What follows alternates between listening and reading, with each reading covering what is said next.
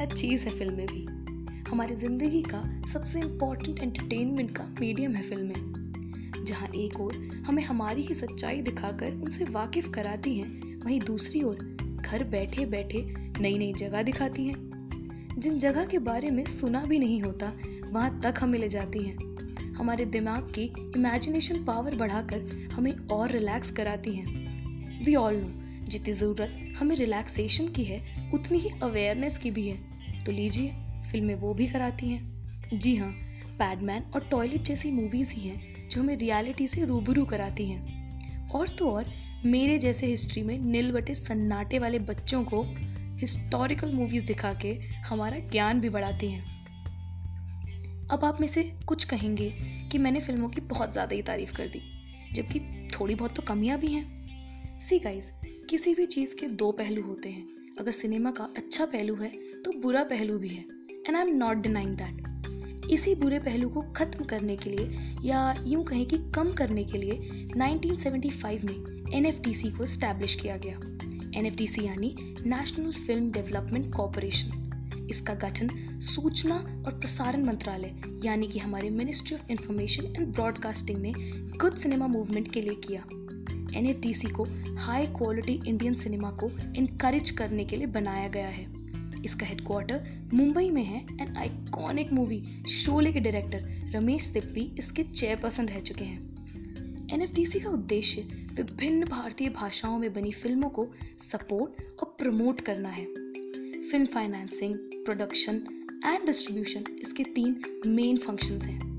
अब तक एन 300 से ज़्यादा फ़िल्मों को फाइनेंशियली सपोर्ट दे चुका है और ये 300 से ज़्यादा फ़िल्में 21 भाषाओं में बनाई गई हैं। एन के द्वारा फंड की गई कई मूवीज़ को नेशनल और इंटरनेशनल अवार्ड्स भी मिल चुके हैं। इसका बहुत बड़ा उदाहरण 1982 में आई गांधी मूवी है। गांधी मूवी को आठ अकेडमी अवार्ड्स मिल चुके हैं और इस मूवी को प्रोड्यूस करने में एन का भी सहयोग रहा। One of my favourite movies the lunchbox जो कि 2013 में रिलीज़ हुई थी, उस मूवी में भी NFDC ने बाकी प्रोडक्शन कंपनीज़ के साथ अपना फाइनेंशियल सपोर्ट दिया। ये एक फ्लेक्सिबल ऑर्गेनाइजेशन है, जो कि इंडियन फ़िल्म इंडस्ट्री की नीड्स को फुलफिल करता है। यही नहीं, बल्कि एन भारत और विदेश में सिनेमा के ज़रिए भारतीय संस्कृति को बढ़ावा भी देता है।